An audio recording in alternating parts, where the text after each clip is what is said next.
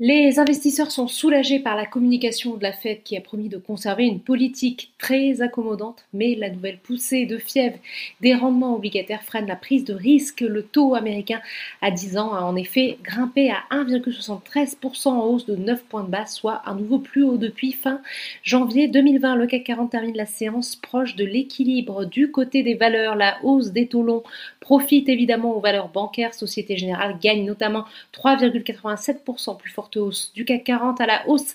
Également les valeurs dites décotées, Stellantis, entité issue de la fusion entre PSA et FCA progressent d'un peu plus de 3%, tout comme ArcelorMittal qui gagne 3,62%. L'arrivée de la 5G à Paris ce vendredi favorise le secteur des télécoms. Bouygues offre une hausse de 2,66%.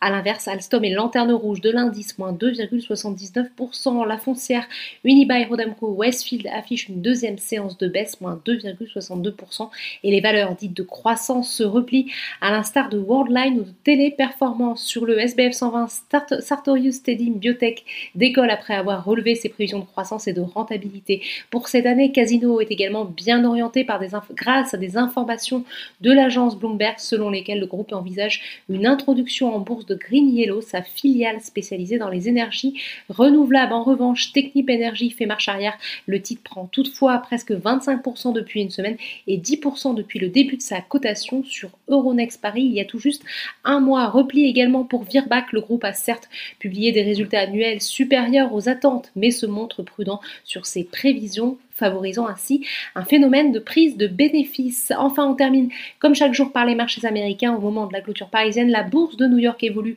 en ordre dispersé. Les bancaires poussent à la hausse le Dow Jones tandis que le Nasdaq recule pénalisé par la baisse des valeurs de la tech. Voilà, c'est tout pour ce soir. N'oubliez pas, toute l'actualité économique et financière est sur Boursorama.